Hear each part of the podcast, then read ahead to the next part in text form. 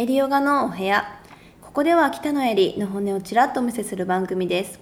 今回文字だけでは届かない私という人間を知っていただいてより多くの人にヨガをお届けできたらなというそんな思いがありボイスのお部屋を作ることになりました、えー、ペペッターズの中西さん今回もよろしくお願いします。よろしくお願いします、えー、今回は僕からの質問なんですけど、はいエリ先生は普段、こうレッスンでヨガを教えているじゃないですか、はい、日常生活で、ヨガっていうのに、普段から関わってるのかなと思ってレッスン以外でもヨガをしているのか、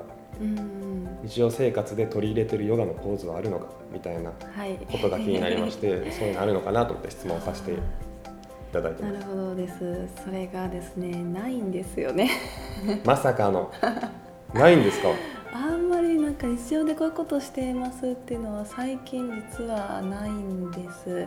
昔はやってましたよ。昔はやっぱり歩き方うん歩く時ってやっぱり重心が大事だったりあの足の裏の使い方でその上の体のラインが変わるのでやっぱり足の裏だったり歩き方ってとっても大切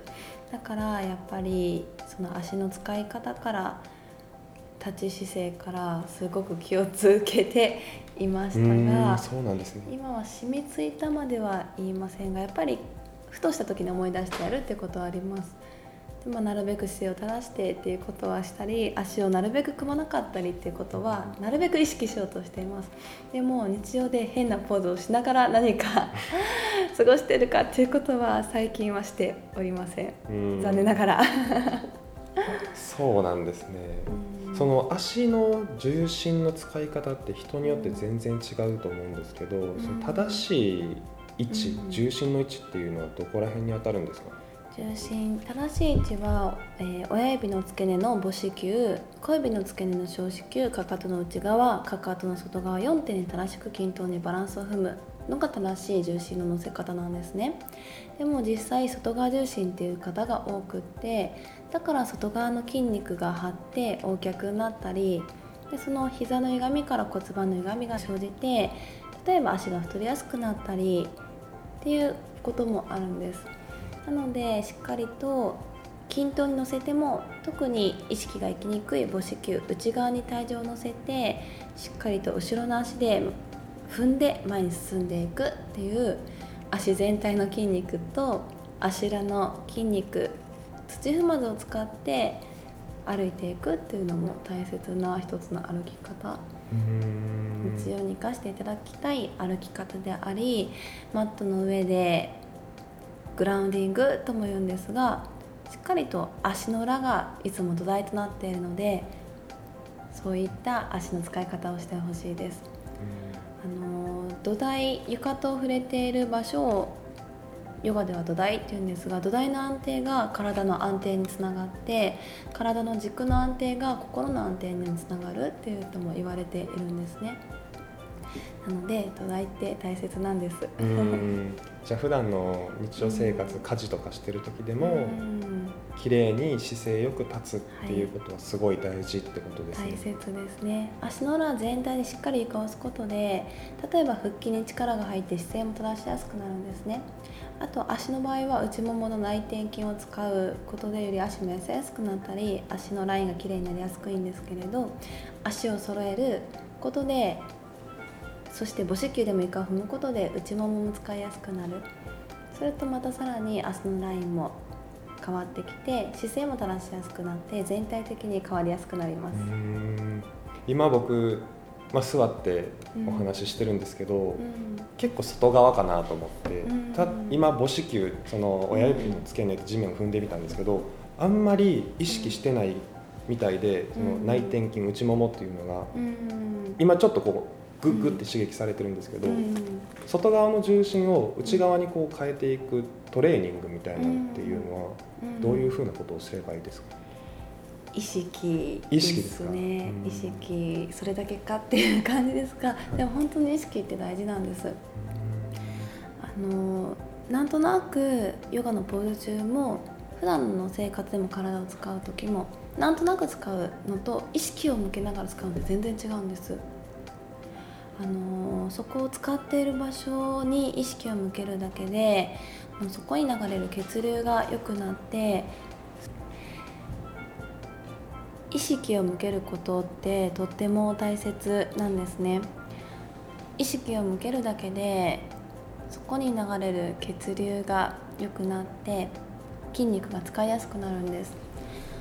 あと体を動かすのって全部脳からの電気信号で体が動いているんですがその電気信号を速くする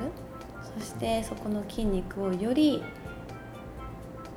効果的に使うためにもやっぱり意識を向けるそんな単純なことなんですけれどそのシンプルなことをどれだけできるかっていうことですかね。やっぱりあヨガってどれだけ無意識に意識を向けられるかだと思うんですね。普段なんとなく使っている体無意識なものを意識的に使う無意識にしている呼吸を意識的に深めることでやっぱり心と体が変わっていくっていう点で今までの気づいていなかった日常の体の使い方の癖または心の癖だったりそんな無意識領域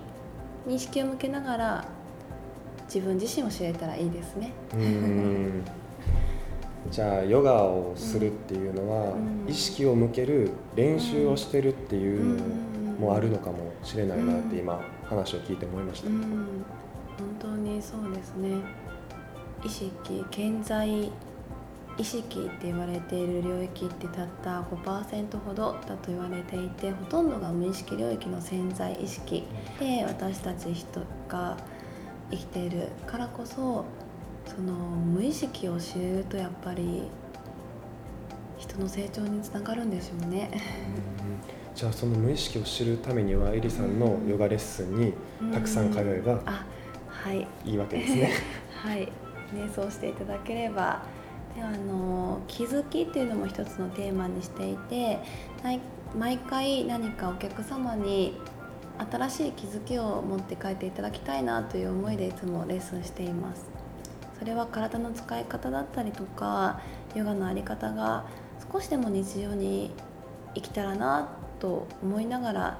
生活しているんですけれどそれをお届けできるようにちょっとこれからも頑張りますのでよろしければ毎週土曜日元町でエリオがやっています。ぜひ遊びにいらしてください。遊びに行きます。ありがとうございます。10時からです。はいそろそろお時間ですかねはいということではい、6回目終わります。次回は第7回目です。またエリオガのお部屋に遊びに来てください。ありがとうございました。ありがとうございました。